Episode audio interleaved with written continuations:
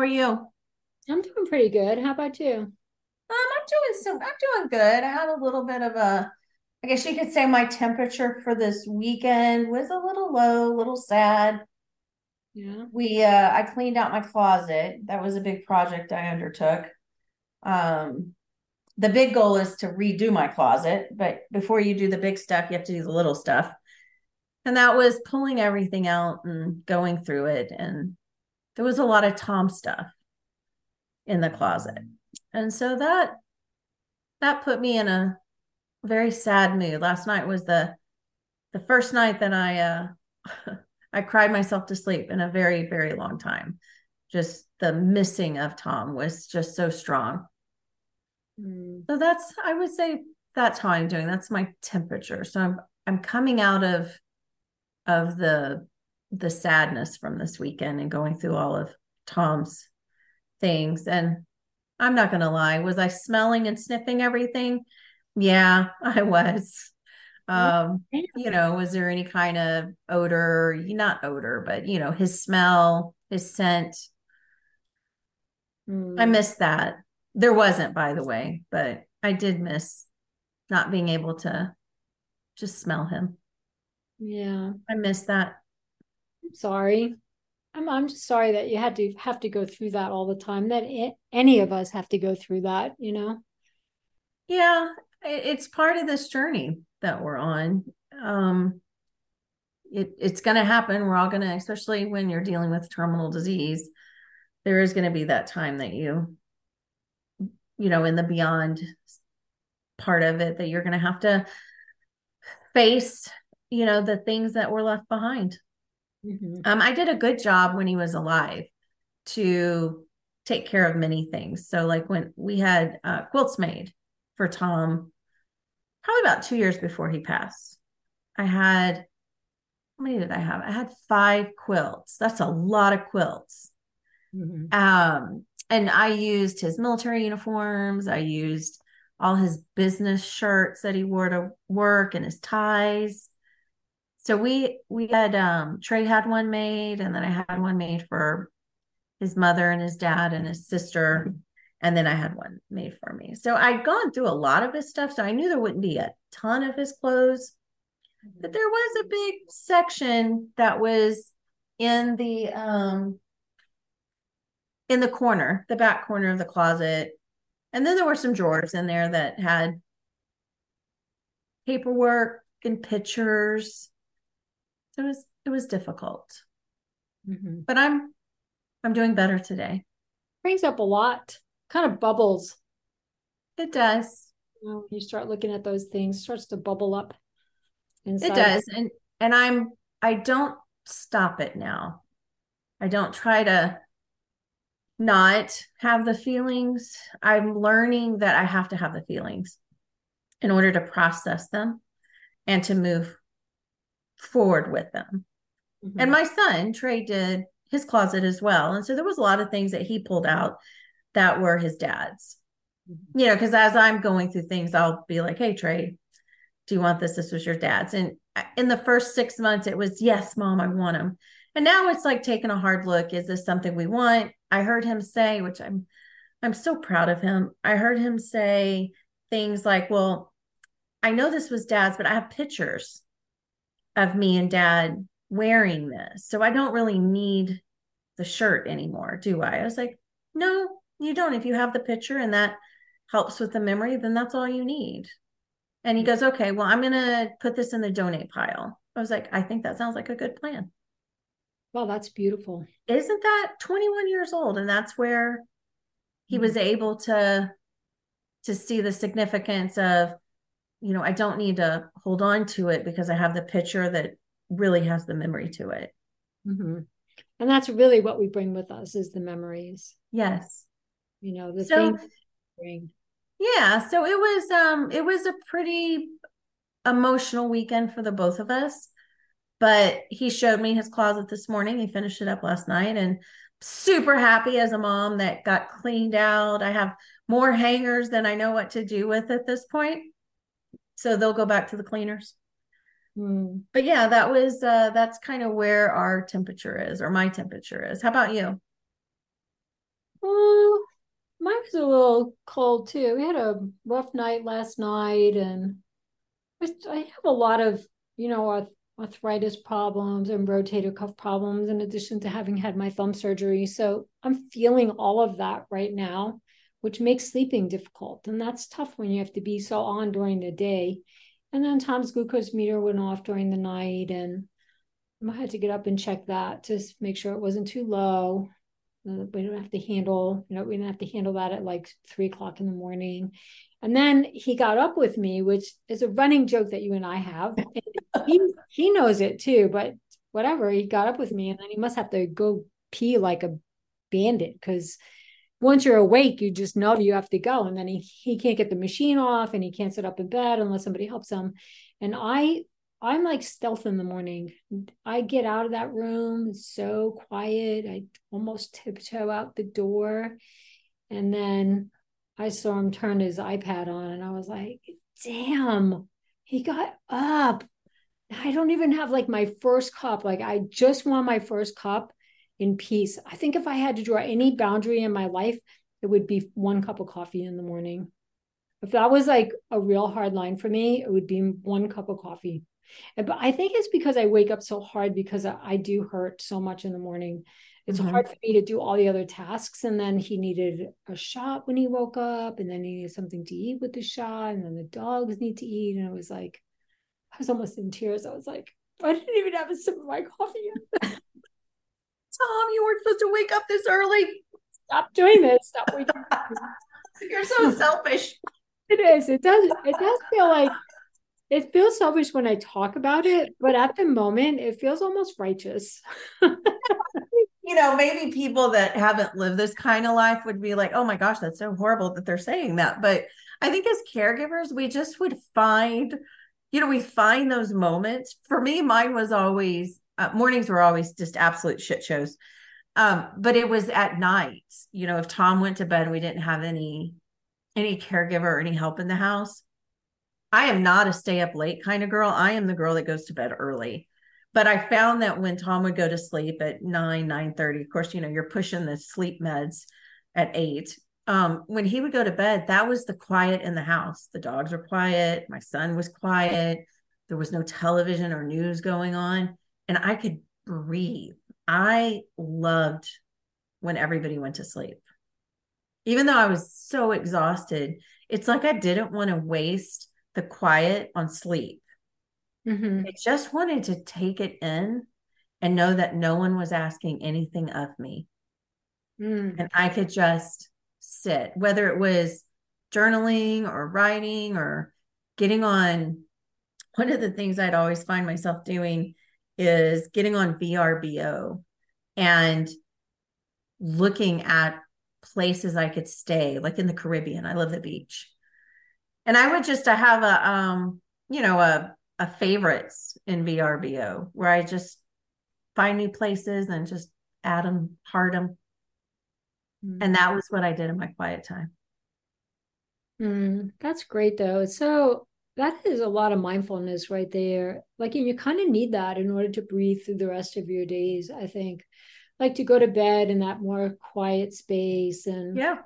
Because you know, as you're saying, you woke up and your feet hit the ground. If you slept all night, your feet hit the ground running, caring for somebody else, caring for two people, including you, you know, because your son still lives at home and he was in high school. So I don't know. It's a lot. It is a lot when he gets up to me. I do get up like you, like the nighttime. I get up at five. Like I turn my alarm on to wake up at five. And I don't know why I slept. Oh, I did sleep through the alarm. I do know why, because I had to get up for the glucose meter alarm. Mm-hmm. And then mm-hmm. I overslept. And so he usually gets up at 6 30 or 7 o'clock these days. But he was up at 5 30 and I have to really work hard on it. So I feel like that's what my therapy does for me, you know, going to counseling is I don't really have any strategies from there, specifically strategies to deal with when I feel like stress. I've asked her to come to help me with that for this tomorrow session. but I'm already seeing myself working on it. Like, how can you take yourself down a couple of notches? Because you're just going to set the tone for the whole day. That's because that's what I do. I'll set the tone yeah. entire day, and I'll be so cranky about things, you know, because I didn't have my time. And I mean, and I get it. You know, he got up, and he got up when he got up. You know, I don't think he's been feeling great either. So when he got up, I had to help him get up and and do the things that he needed to do. So I did get past it, and then I think I went in my office though to have my coffee, so I wouldn't be in the scene. I still have to have my space because then my other quiet time of day is now when we podcast is three to five thirty, and probably a little bit longer. He's been going in a little bit earlier for his respiratory therapy, so I think he's really looking at more like three hours a day, and then that's that's time that I can have to myself as well from not doing all the other chores to catch up on it. So yeah, it was a little rough start, but I you know I got a nice workout in. I'm scratching for gratitude, which I I will name this episode "Scratching for Gratitude" because it sometimes can be hard, difficult yeah. to find gratitude when I have my my regulars. You know, I'm grateful for family and I'm grateful for good friends and I'm grateful for when we have beautiful weather. And those are just like standard ones, but they almost don't mean anything anymore because I say them a lot, which means I have a hard time finding gratitude. It's hard to find gratitude in this life, in this ALS life. Yeah, I I I hear you. Right. It's not always difficult, but there are days when it's like, you know, I see the things, the progression in them is which is more than it's been probably ever right, in the last couple weeks. And um, and that's it's a challenge to find gratitude. You know, yes, I have gratitude that he's still alive. Of course I do. I mean, it's common sense, really. You know, of course I do. But what else do I have gratitude for? I don't really know. I'm scratching for it a little bit. I like that. And and I agree. There are there were a lot of days during Tom's journey and even even now where it's hard to see what I should be grateful for. And I have my fallback gratitude. I'm just glad I have the fallback gratitude because man, that would suck going at the end of the day, you know, trying to be identified. You had nothing. Do you have gratitude for your gratitude? I have gratitude for gratitude. Yeah. No, but I get it. There were, and and sometimes it's it's also splitting that from being the caregiver just to being Mary or being Lara you need to have gratitude for you in your own life mm-hmm. and not always the gratitude well you know and, and, i was i mean don't get me wrong it was and like you i was grateful every morning he woke up because mm-hmm. every morning that he was asleep when i woke up my heart would i think i'd hold my breath and my heart would skip a few beats as i was ensuring that he was going to wake up in the morning oh my God, I so identify with that. That happens to me several times a week. If he wakes up, well, seven o'clock is the latest. Like if he gets up, he gets up at seven, but if he gets up at um 7:15, I start getting scared. Oh to- yeah, it's like when your kids were babies and like they were sleeping a little too long, you go and like poke them just to see if they'll you know, stir, yes. it, I would get terrified that something would happen to Tom at night. And it would be, you know, waiting for him to wake up or or he may have had a rough night and that's why he was sleeping in. But in my head, I was like, he has to be up. And if he's not up, then of course something bad happened because let's face it, we're in the, you know, ALS is such a we won the lottery, right? And mm-hmm. so for us, everything, you know, when is the next shoe going to drop?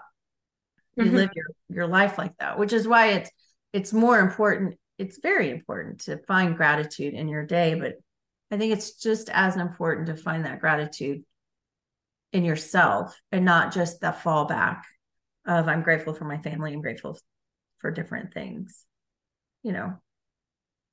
Very true. And then there's time when you have to scratch for it. And there are times you have to scratch for it. Yeah, which that's where I was this morning, though it did change around. I did the last time on episode five.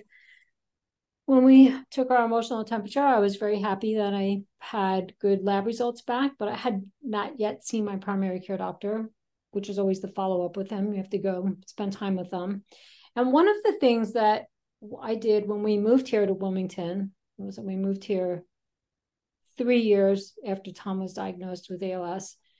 I decided we would have the same primary care doctor there's an opportunity to make a change because if you live in the same place and you've had your own primary care doctors, you know, partners had their own different primary care doctors, it's more challenging, I would think, to make that change. But we were making this big move. So I chose somebody who was um, he he was in the military. He was, you know, he went in as I think he did some of his training. I could be wrong, but or he did it after he he went to Duke Medical School and then he did some training at at um, Walter Reed. I think he went in the military and like his debts were paid and stuff like that. It was a pretty it's a pretty sweet deal for him and he's just he's brilliant. He was actually I think a doctor to uh, when when um one of the times that Bob Dole was in the hospital at Walter Reed. He was oh, like, wow in the rotation and had met Bob Dole. So that was that was a nice thing since we know Elizabeth Dole and we've both met Bob Dole. Um, so he has the military background, which was good for us because we knew we were going to be dealing with the veterans benefits. But I especially wanted him to know from me, I wanted my primary primary care doctor to have firsthand knowledge of what it was that my husband was go- experiencing with his disease with ALS, because I felt that in the long run, the disease would obviously take its toll on him, it would take his life, but it would also take a toll on me.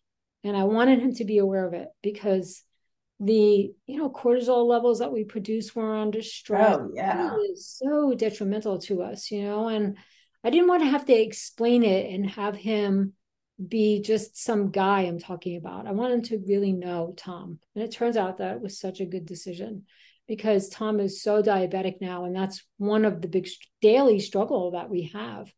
So when I had my appointment today, he said, Well, um, what do you want to talk about? Because there's nothing to talk about. All your labs are good. so yeah, I was so it was really nice to hear that. I've been really working hard on myself for for quite a while. So it was it was really well, you don't have to scratch for gratitude on that one. No, I didn't. Well, that was on gratitude for good good health right? That was the turnaround in my day. So this morning i was scratching for gratitude and i meditated this morning and i usually try to find you know two things that i can be grateful for and they were nothing extraordinary. Like you know i don't i don't good health. But it wasn't extraordinary. It was my backup plan for gratitude so yeah. that i could move on to the um body scan meditation. Right. Check. I did my gratitude check. Boom. I'm grateful for the my family. I'm grateful for the sun. I'm grateful. Let's move on. Let's get to that body scan now and relax. And uh, and it was a great, it was a really good meditation. But I had the opportunity to speak with um, our our, doc, our primary care doctor about some of the issues that I was having with diabetes, which for Tom, which was his insulin, the short acting insulin, how much to give him, and how insulin resistant he's becoming. What does that mean? And and I tell Tom all about that when I get home. It's not like a secret that I'm keeping it from him, but because of his FTD, his short attention span, is it's maddening sometimes because you can't never you can't leave there with the information that you needed. And I get I'll get right to the heart of it, which is what we talked about just before the podcast that gosh, it's almost like you're heartless sometimes, which we're not. We're just matter of fact because we deal with death every day in our lives. You deal with the fact that your husband died, and I deal with the fact that at the end of this podcast, I could go in and find that my husband did not survive his ALS, right? So always waiting for the other shoe to drop.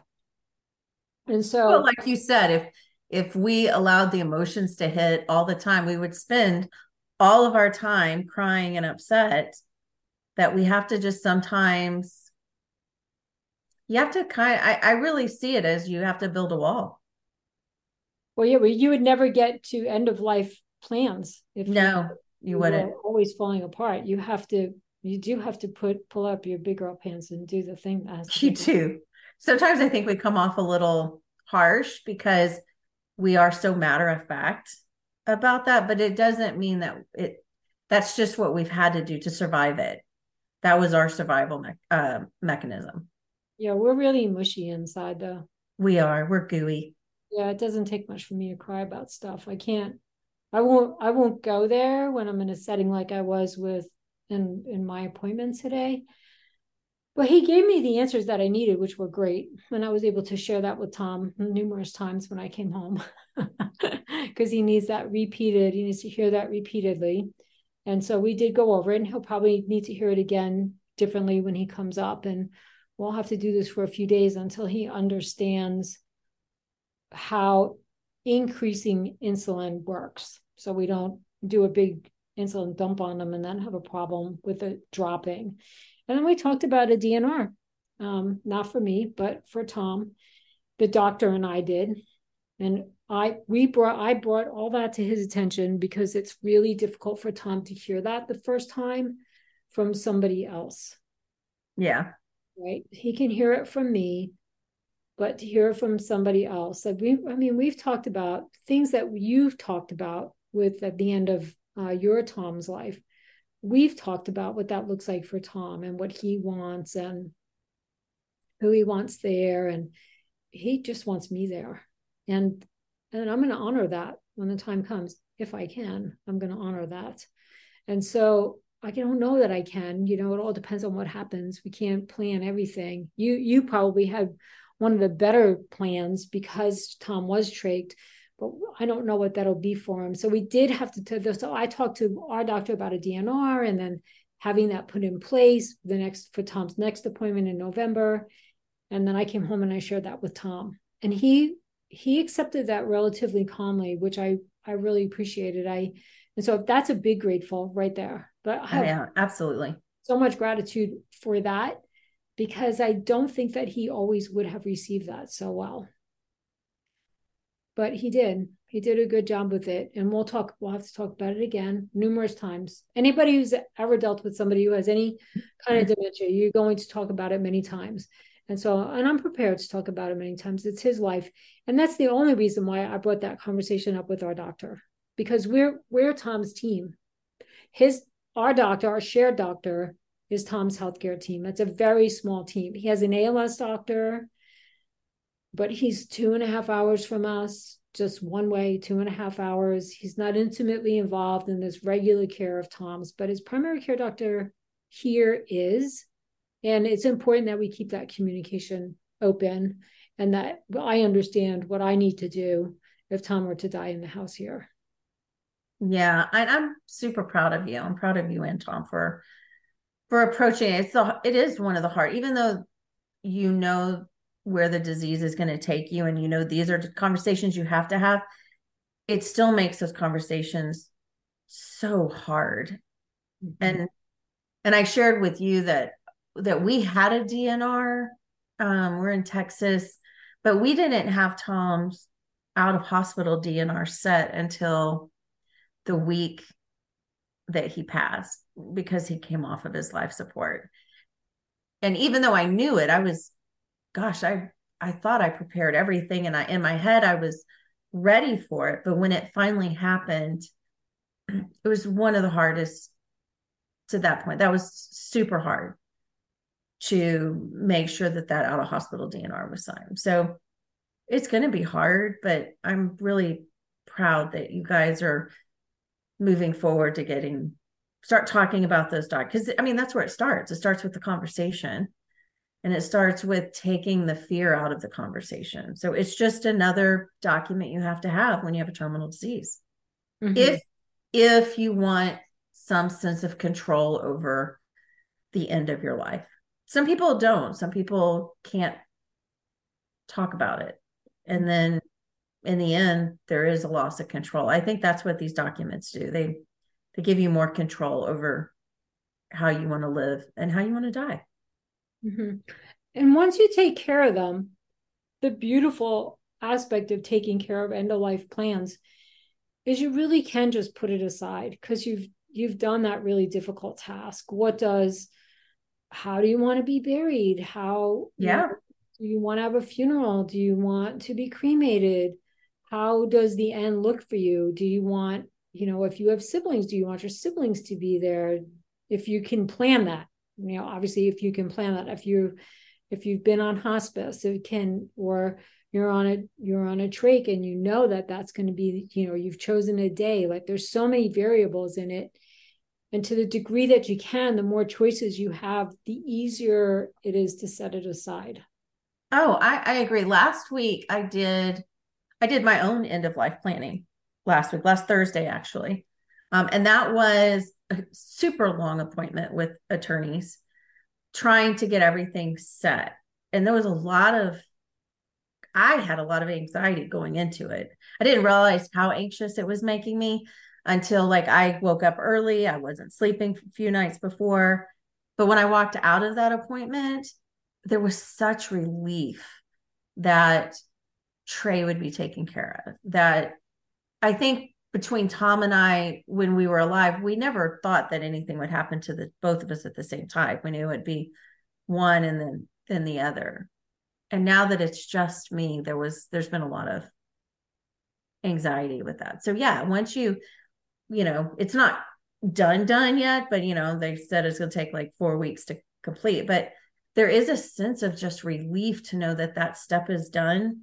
As hard as it was it's done and then in four weeks i go sign paperwork and i can get put it in my binder and just tell trey where the binder is and i know he'll be okay which is what you're doing and and somewhere I hope Tom understands by getting his documents in place, it allows you to just set it aside and know that that decision is taken care of and you'll be okay. He does. He trusts that I will, everything I do is in his best interest. And he, even last year, what did we do? Um, maybe it'll be two years in February. So we prepaid funeral expenses and we did all of that. And then last year, I asked a friend of ours who is a pottist, he makes pottery.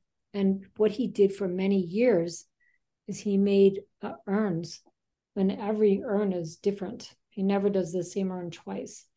And he's a veteran, he's a Vietnam veteran. We met him years ago um, doing some art workshops with veterans.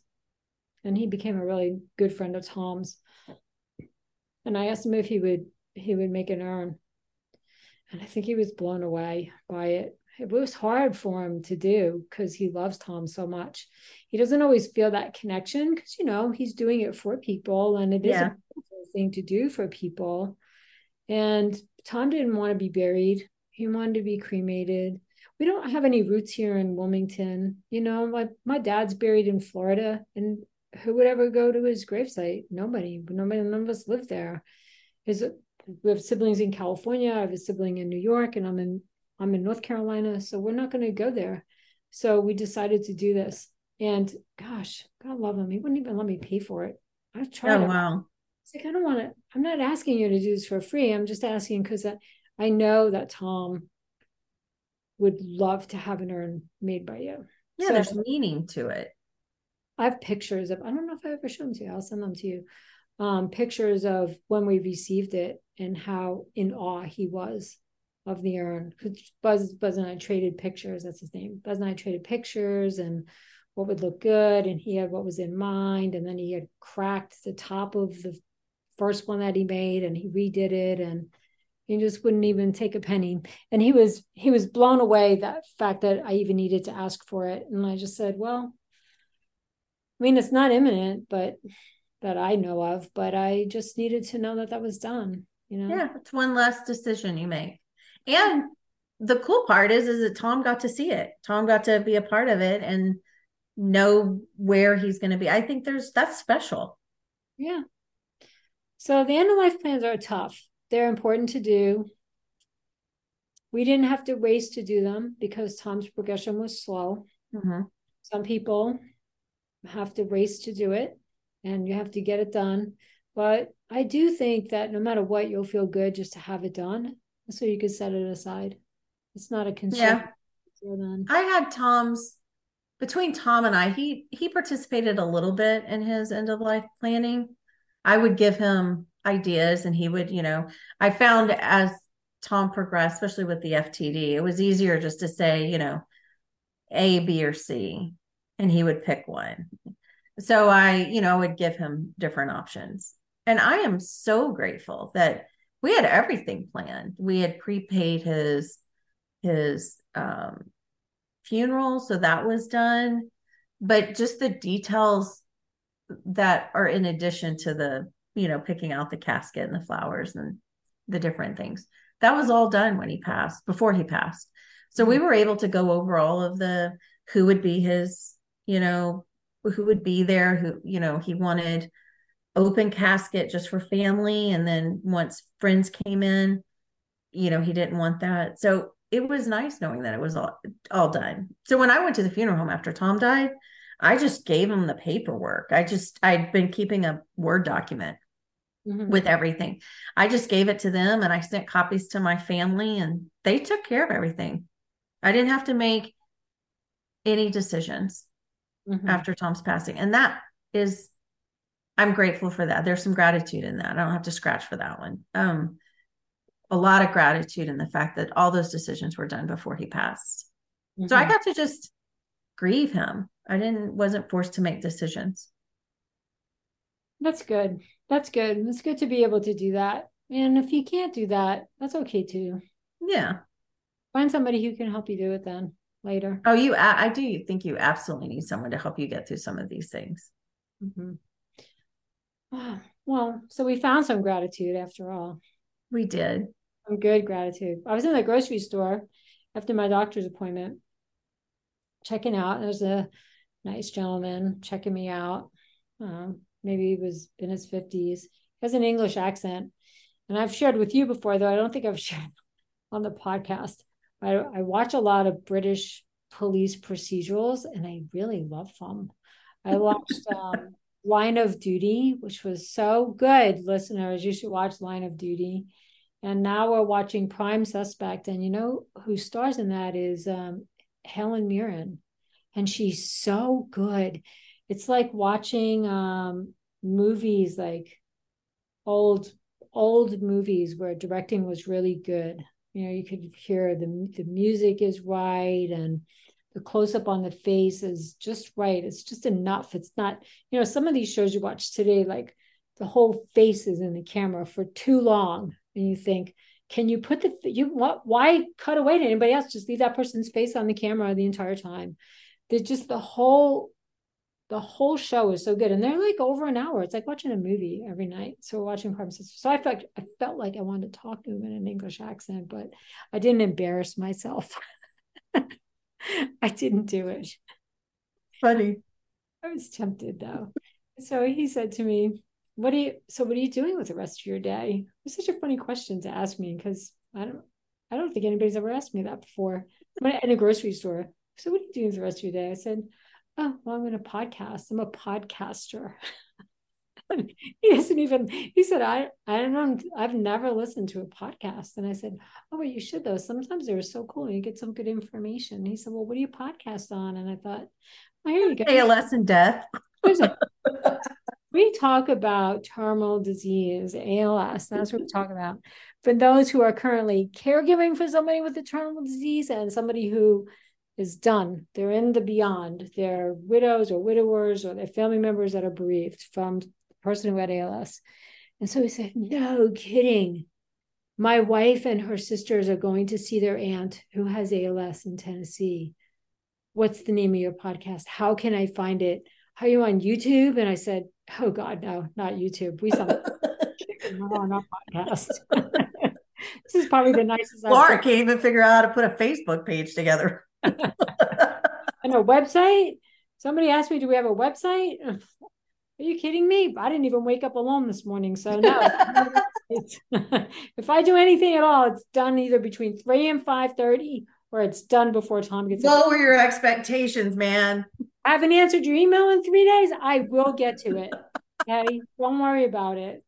So I did. I wrote it down for him, and so I think we'll have a new listener. We've been well received, and we appreciate that from all of our listeners who have talked about it and given us um, really nice reviews. It's it's beautiful because we really do put ourselves out there on this podcast. I I've not held anything back. I think I've told all these listeners that I've I'm in counseling. I have therapy now, and I didn't even tell. I told my kids and my husband, and that was it. And you, and I really haven't told anybody else. So I went out there in the big wide world web, and I'm not ashamed of it. So that's not a thing. It's just you know, it's a personal thing to share. So it is, and I think it's funny that we. So for our listeners, we we will talk before we we start recording the podcast just to kind of you know just see how each other's doing get feel get our own temperature. And before we're always like, well, I'm not ready to share this. And I don't think I want to talk about it on the podcast. And and you know, Mary will say the same thing. And then all of a sudden we're talking about it on the podcast. So it's it is, it is hard. It's it's uh we're opening ourselves up. I mean, this is talk about being vulnerable. It it really is, but we both feel very strongly that that in order to help other people so they don't feel alone and maybe so they're not scratching for gratitude just to share our own experience. Because i i think just based on the feedback that we've gotten people our feelings are not unique. They're all very universal about love and loss and caregiving you know in this terminal space. But it we're we're touching people. And i'm very grateful for that. I'm glad that it's been received as well it is as it has. I was listening to a podcast this morning when i was working out. Um, we had there are a few als podcasts and i'll i'll give them some plugs here today. I've i've not listened to all of them yet. There's two that i still have to listen to. This is the second time i listened to i lost my person. Great podcast. i've been listening to that one. Mm-hmm really good um, podcast. And I heard them, I heard them say, Dave, that's his name, right? Dave is his name. I heard him say at the end, they talk about um, it's it's Dave, what's her name? Allison? Shoot, I meant to know Don't that. get me to lion. I'm sorry if you're listening to my podcast and you are I lost my person host. I'm sorry. i am going to look it up so I know exactly. I'm terrible with names. I'm that teacher who's terrible with names. Allison. It's David and Allison. And they both um, had a spouse that died um, from ALS. And so he so at the end they each share some special memory of of their person that died. And so David was saying that one of the things that he feels so good about in with their podcast is that they're willing to share the good memories and they're also willing to share the difficult ones. And I do like that about their podcast. They do talk about some of those hard things.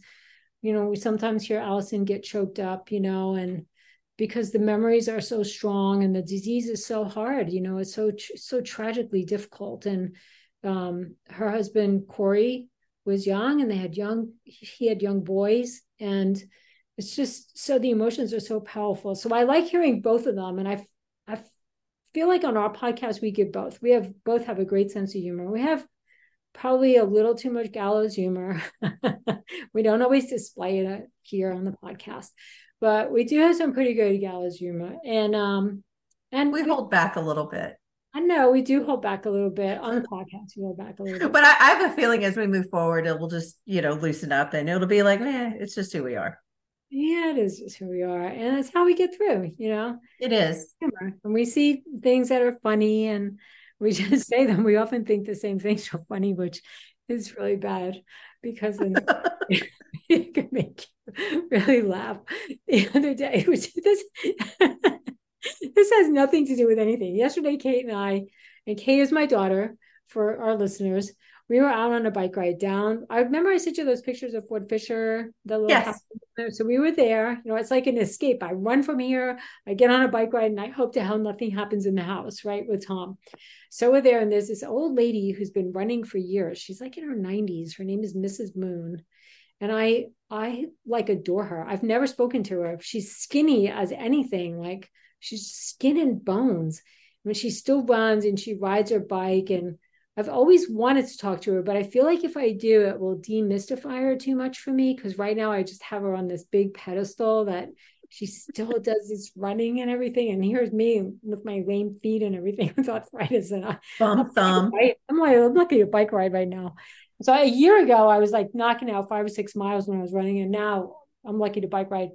So she comes, we're, we're at, a, at the end of coming, coming out, uh, going to make a right onto the road, the main road and we see her coming and she she's like oh Kate says oh there's that old lady that runs she's on her bike and as she's passing by I go good morning really loud like like so fangirl I couldn't even tell Kate because I thought I wouldn't be able to breathe. I'd be laughing so hard. Like I just lost myself in her, you know. I was like, Mrs. Moon, I love you so much.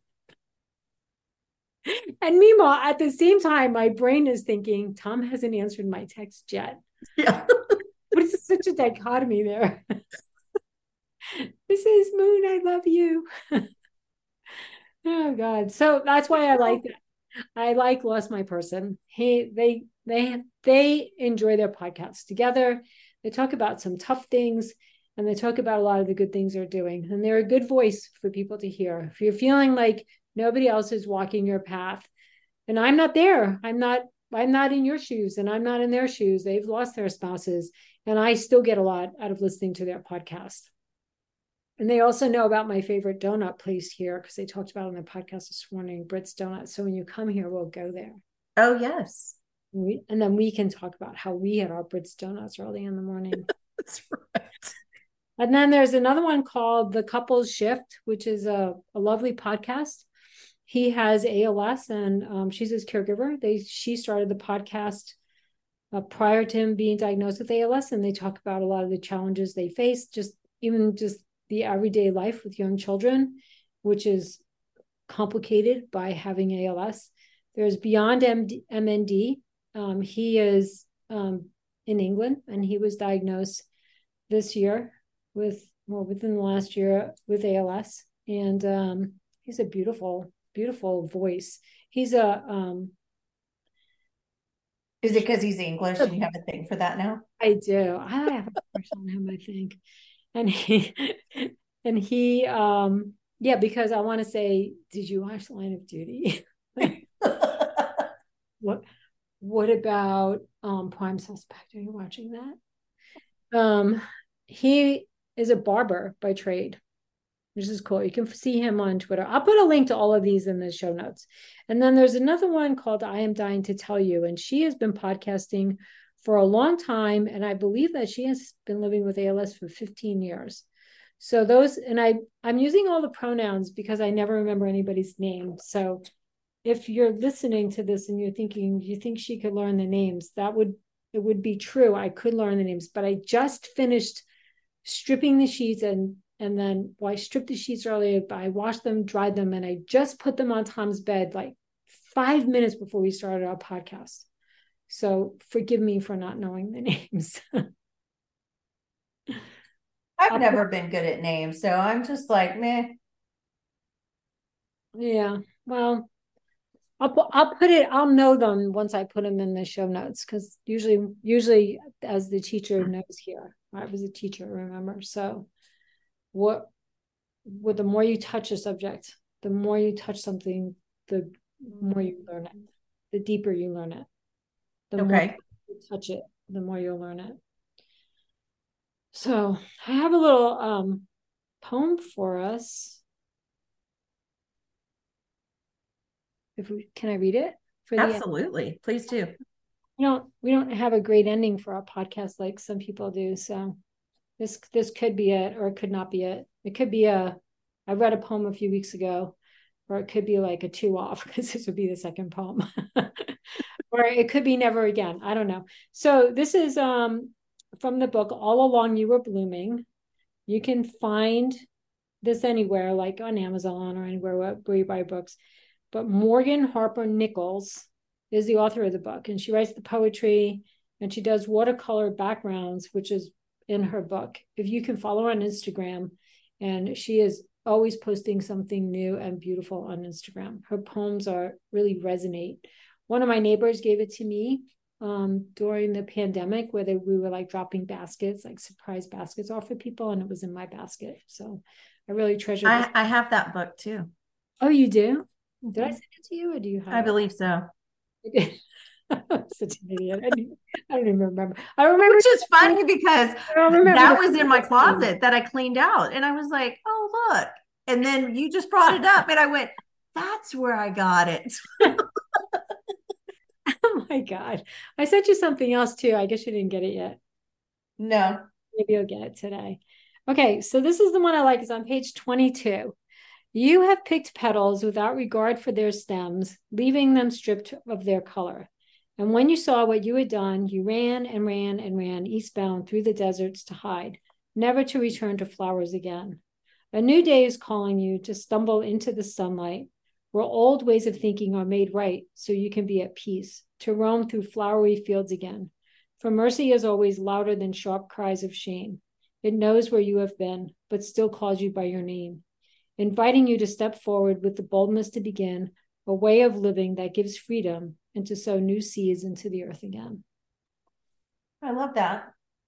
I think that was really appropriate for today because even even as I go through this journey with ALS as an ALS caregiver on this side of it, I find new ways about myself all the time.